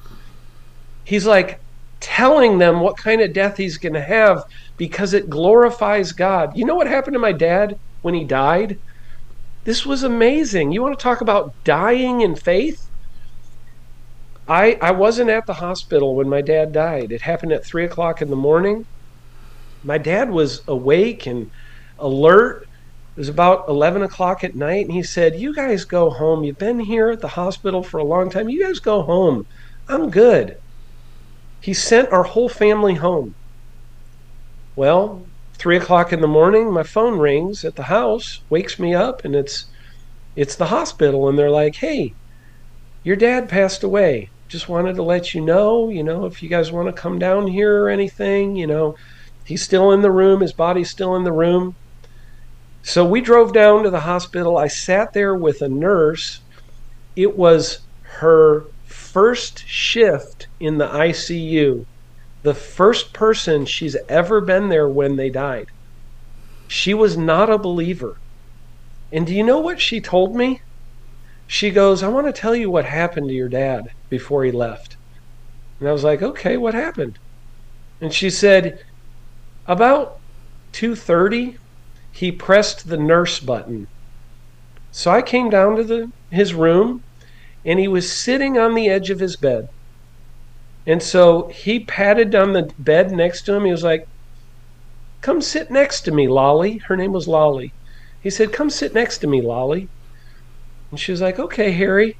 So she sat next to my dad, and he said, I just had a great life. There's an angel right there in the room. I don't know if you can see it, but I can see the angel. He's right there. And he pointed up to the angel and he said, It's time for me to go now. Thank you for everything you've done for me. And then my dad went into cardiac arrest and his body stopped working. They came in, they had the crash cart and everything, you know, they're trying to revive him and for a little bit. And Lolly said it was the most it was the most peaceful thing and the most comforting thing she's ever experienced in her life. She said, At that moment, I knew God is real. This was an unbeliever, right? I mean, you can you can burst across that finish line just like that and have it bring glory to God. You can do that with your life just like my dad did, just like Jesus did, just like so many believers before us have done. Glorify God in your life and glorify Him when you leave here, right?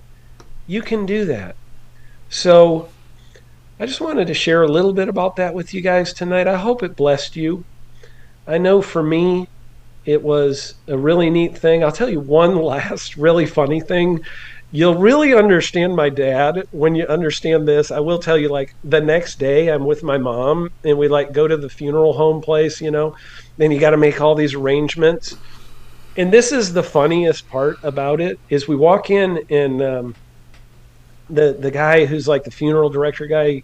And, and like deals with the casket and like all you know grave site and all that stuff he's like well, was there any wishes that your father had? Or and my mom's sitting there and he says, or, or your husband had? And, and my mom goes, yeah, he was really adamant about what he wanted on his tombstone. And my mom, and I'm like, I didn't know this about my dad. So I'm like, really? I'm like, this is going to be interesting. Like, what, what did he want? And the guy's like, well, what is it? What did he want on there? And she goes, let me get it out. And she pulls out this piece of paper and she's like, and she reads it to him and it says, here lies Harry Antis's earth suit. Have it pressed and ready, for Jesus is coming soon. That's what's on my dad's tombstone. Pretty wild. That is pretty So, cool. Yeah. Pretty cool. And I'm sure every person who ever like goes past that tombstone and reads it is probably like, wow, that's pretty cool. Mhm. So, yeah. So, anyways, that's what I got for you guys tonight. Hopefully, it blessed you. Hopefully, it encouraged some of you guys tonight and helps you to get past some of those things maybe you've been dealing with about somebody who gained instead of somebody you lost, right? So, there you That go. is that is awesome. Sim- simply awesome. We really appreciate you. And again, um, these beautiful Aaron Antis painting prints uh, you can get at uh, shawhome.com. Uh, Shaw Homes with an S, right? Yep, yep, shawhomes.com slash paintings. There's also a link down below in the video. Again, Shaw Homes uh, paintings. Just to give you another example, there's 12 of these paintings. Um, would you just kind of just talk about each one of these just real quick, like a 20 second thing? Yeah. On, like here's here's yeah, you one. bet. You bet. So um, Jesus and Nicodemus. This is the story of John three sixteen. It's the verses before verse sixteen, and um, this is really an amazing one to have in your home. I mean, Christmas is right around the corner, you guys. But this, all, all of these are pictures that make people look at it, and they're going to look at that image and they're going to go, "What is that? What is that painting?" Well, thank you for asking. It's how to be born again. That's what the story is. Yeah, that's And true. The That's a good point. imagery, the imagery in the painting helps you to walk somebody through how to be born again. Like, what an what an amazing opportunity it presents if you have it hanging in your home. Makes great Christmas gift. Um, let's go to the next one there. Uh, the next one is Mary on Saturday. So, Mary, the mother of Jesus, the only person who for sure knew that Jesus was virgin born. Nobody else knew that for sure except her, not even Joseph, right? And here she is on Saturday. It's called Mary on Saturday. She's in between Friday when he's resurrected and sun or uh, Sunday when he's resurrected and Friday when he's crucified. She knows all the promises of God about the coming Messiah. She knows about his miraculous birth. She's watched all these miracles in his life. She knows he's the Messiah. She knows all the promises of God. And here she stands in between the promises of God and the fulfillment of the promises that come at resurrection. And isn't that just an amazing snapshot of what faith is for you and me? It's that moment where we stand in between. I know what you promised me, God, but I'm on Saturday and I haven't gotten to Sunday to see the fulfillment yet. So that's that painting. I love That's that painting. beautiful, beautiful. hmm Uh, the next one there is the parable of the sower. And you reviewed Jesus this on said, one of the shows, by the way, just FYI. Yeah. Mhm. Yeah, yeah, you could go back and watch that one. Um, so the parable of the sower is, you know, Jesus is the word being sown, right? And so it's in the shape of a heart there, which represents man's heart. As you receive God's word, you're one of four types of soil, right? You can be, and only one of them produces fruit, and that's the good ground. So Jesus said, if you don't understand this parable, you won't understand any of them. It's the key that unlocks everything in the kingdom of God. So that's what that one's about. Parable of the sower there.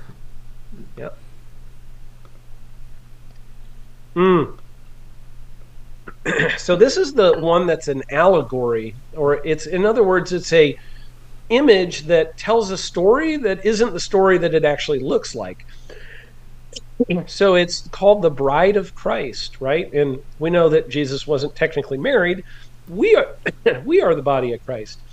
You can see there that the Bride of Christ has behind her there's a clock showing that it's one second till midnight and the pendulum is swinging right at that moment to strike midnight and there's the verse that says behold the bridegroom is at the door he even knocks well you can see in the image how she's kind of got her her head tilted as if she hears somebody coming to the door behind her there is so much symbolism in this painting. It's amazing. In fact, my dad, we discovered many things in this painting that my dad never knew were in the painting after my dad passed away. So um, this thing is just filled with prophetic insights. It's an amazing painting. That's It comes from the ten wise and ten foolish virgins uh, parable as well. So, and then the crucifixion, which I touched on earlier, and um, I'll summarize this one in just like two brief things. He's dying to reach you, literally, right? And then he is literally the bridge between heaven and earth. Behind him in the background is heaven, and in the foreground, the hand is reaching out to the viewer of the painting, and it's reaching out with what's called the right hand of fellowship, which is the the global symbol of friendship. he's trying to make you the friend of God in this painting. It's Mm. amazing. I love that painting. I love it too. It's the day of Pentecost.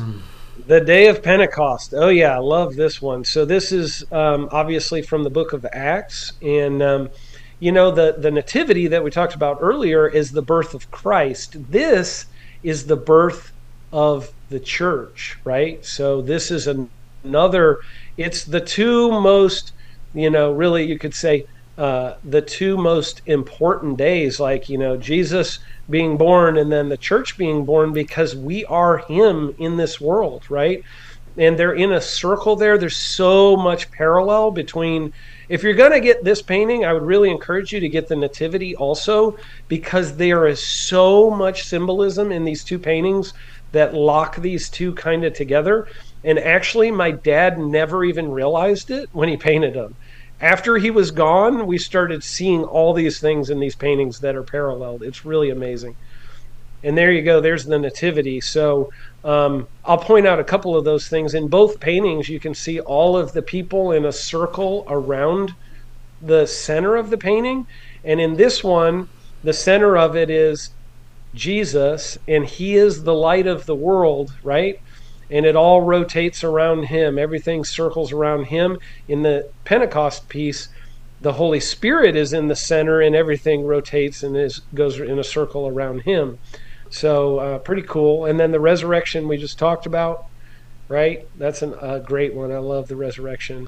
I'm so excited to always get to teach on that one. And then you've got um, the first communion. So this is really about the, um, you know, the, um, the this is about the covenant of God, the covenant that God made with man, and it's really the the Passover meal, right? But Jesus is our Passover lamb, and this is a very like in-depth teaching on that covenant dinner that we have with Him when we uh, share the Lord's Supper. We covered that one as well, so you can watch that episode too. Yeah. Just search Aaron Ant- A N T I S on uh, Rumble, and you'll find uh, the review of. I think you've done the Last Supper. The uh, I know you did. Uh, I think you did did this one, and I know you did the Parable Yep. of the Sower. Uh, so Did anyway, just yep. beautiful, beautiful stuff. We saw the resurrection, and then Yep. the um, right here is another one. The temptation. That's the temptation, and oh man, I love I love teaching on this one too. This one's awesome. Um, boy, God like rocked my world on this painting just within the last couple of months, and showed me so many things I've never seen before. And I've been looking at this painting for a long time, and I've read that story of the temptation so many times. Um, but uh, I will. I will. I think if you guys want to, I'll do this one real soon for you guys. Um, I think next month it'd be great. You know, maybe to do um, the nativity because the nativity is you know in December. It's great to do the birth of Christ. Yeah. But that painting, I would love to do shortly after that. That is such an incredible image, and there's so much going on inside of that. Um, the temptation. Yeah. All right. Yep, and you can actually see the kingdoms of the world in the clouds in the background. You can see the stones that he was tempted to make into loaves of bread, and then the three step pinnacle of the Holy of Holies that he was tempted to take himself up to the Temple Mount and throw himself down are all represented symbolically in that painting. Wow. Really amazing painting, and it's so beautiful. Mm-hmm. And if you have somebody come in your home and you have that hanging on your wall, what's really cool is like they're like, "Oh, what is that about?" It's like temptation.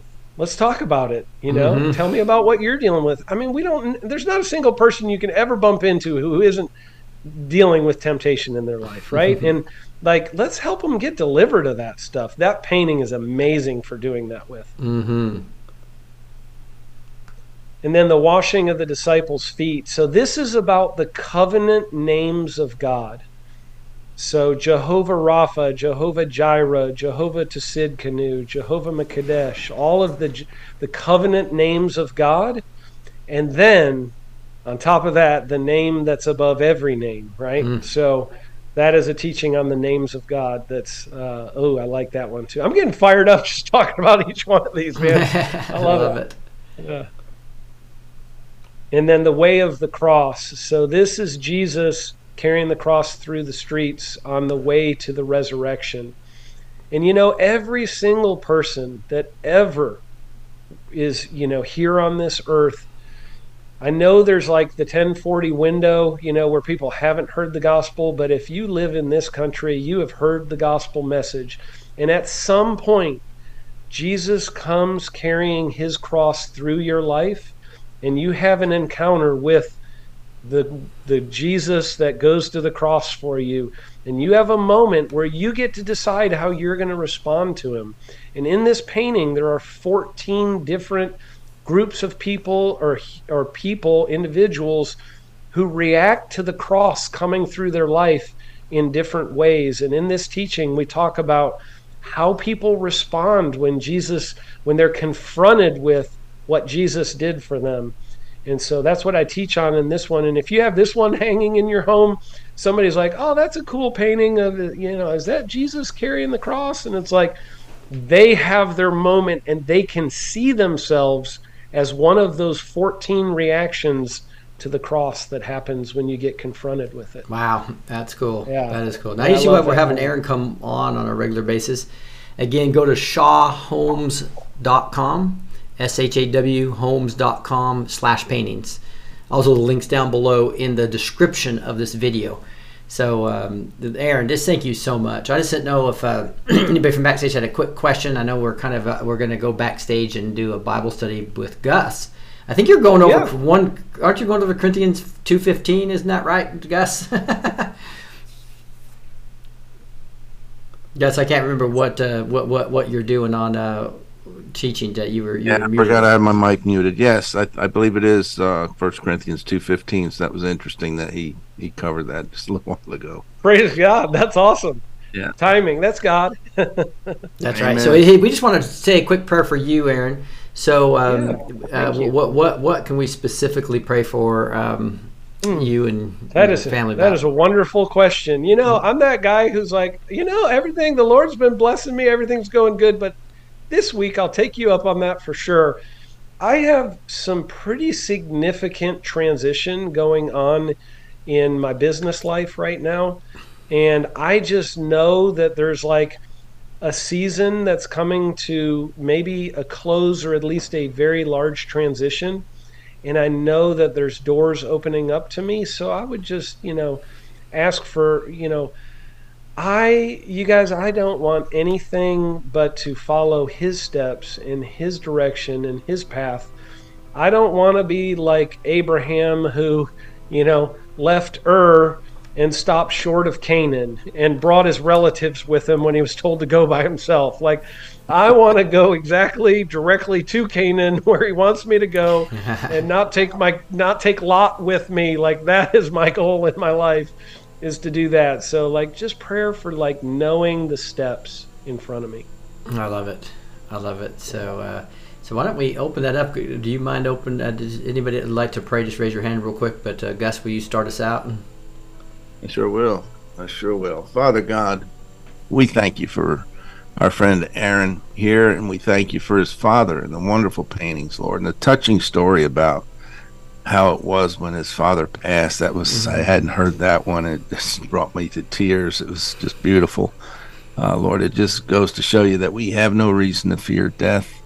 Absolutely no fear. It's it's actually exciting. We don't want to we don't want to push the envelope and get there ahead of time, but Lord, we're we're ready when you're ready for us, Lord. We're ready for that upgrade. Father God, we just pray for Aaron. We pray for this uh, business proposition that he's currently has at hand, Lord, that everything goes according to your perfect will, Lord. That you would bless him. Uh, Lord, your word says we reap what we sow, and his life is just it's it's all good seed that he sows. It's your seed, Lord. It's your word. He did a beautiful job tonight covering this painting, this story. I pray that many heard this and that many lives will be transformed just from his teaching, Lord. Because as he prayed in the beginning, that his words would be your words, and I believe truly, Lord, that they were. So we pray that you bless Aaron and his wife, Deb, and his children. Bless his home. Bless everything in his life, Lord. In Jesus' name, amen. Amen. Thank you, God. Elizabeth, go ahead. Oh, Heavenly Father, we just thank you for this this wonderful time, Lord Jesus, and, and the way Aaron expresses the stories behind these paintings. They just give glory to God. And that's just what's so evident. They just shine forth your truth, Lord. And I just thank you for that. That ministry alone is just so huge. And we just thank you so much for Aaron and his father and family that have brought these pictures to to the public view because they are just so needed. And yes I want all of them. So Father God I just thank you Lord that you'll provide provision for people um, to have these these amazing paintings that just pour out your blessings and truth and your word. And I just thank you Father God that that you would just um, and anoint anoint this ministry for even bigger and better things father god because they are so reaching the world for you lord jesus. Even in australia father god we're so needed this kind of, of thing that just brings life and light and love. And we just bless you bless you aaron. You just brought me to tears with that story. And and it's so powerful so powerful and thank you for inspiring us to not live in fear to run the race because it's so true to live as Christ, to die as gain. So, Father, we just give you praise and glory and honor in Jesus' mighty name. Amen. Amen. Amen. Thank you, Elizabeth. I'll wrap it up real quick. Heavenly Father, just thank you so much for Aaron again. And Lord, we just do lift up what he's asked for here. Lord, just give him an incredible amount of guidance during this time period, Lord. Um, and just impart him with this extra wisdom and knowledge and discernment as he makes choices about uh, what to do in this circumstance, right? And uh, just open up that door to make it so obvious of where he needs to go that that that he he was and just know that you're speaking to him directly, Lord. And and we just um, want to come with the power and authority that you give us by Jesus' name, the name above all names, and the blood he shed for us, by the power of that blood, the power and authority of his name. Lord, we call down the rulers and authorities and powers of this dark world. They're trying to take him off his path at all, Lord. And we call in and loose angels of all rankings and divisions to come in and help him stay on that path.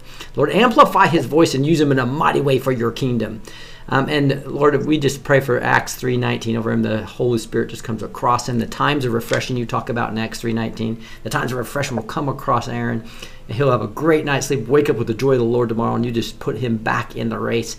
Uh, Lord, thank you for using him in the mighty way that you are. Thank you for these paintings. Thank you for Shaw Holmes and the blessings that's been for him and his uh, his uh, as your provision has been there all over that, Lord. Thank you for ShawHolmes.com slash paintings and and just the fact that he is uh, allowing this to bless so many other people. Um, with their paintings as well as um, the, the, the funds going to to ministries, Lord. Thank you for him. And uh, we just are so appreciative for him to continue to come on here, Lord.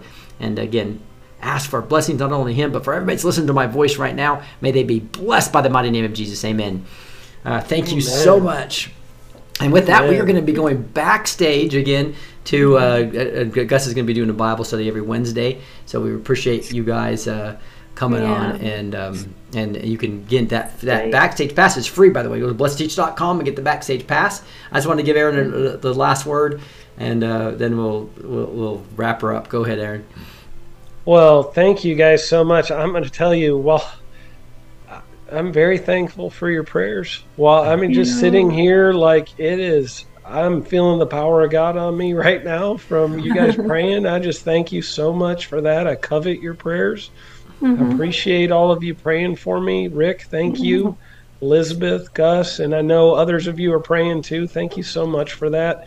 It is a it is a season where I'm in a valley of decision, and and I just really appreciate you guys doing that. And thank you so much for having me on and listening. And you know, go share this message with other people. Share blessed to teach with other people so mm-hmm. that they can get other good teachings. I know Rick brings the word and Gus brings the word when you mm-hmm. guys teach. So, you know, share it with other people. There's other people out there that need to hear this stuff. So make sure you, you know, help be the promoters of what you've found that's such a good thing. So, um, thank you guys so much for tonight, and I appreciate you and look forward to seeing you guys again soon. All right, God bless. Everybody would mind unmuting and saying thank you to Aaron and goodbye. to Bye. Aaron. Thank so you. Aaron. Thank you, thank you, teachings. thank you. Yes, That's yeah. great. All right. Bless. See you all Thank backstage. Thank you, Aaron. Shalom, shalom, shalom. Love it. Love, you guys. See ya. Yeah. Love. Bye. Hey, Rick. Rick, thank you for your platform. Thank you, Peg. Thank you. I'll be, be right back. You are such a you are such a blessing. Thank you. Stay Thank on for a little bit, Peggy.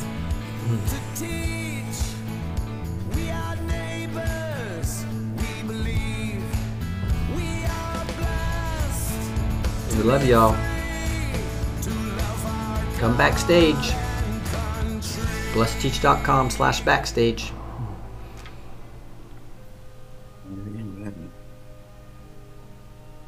Yeah, we can't hear that music.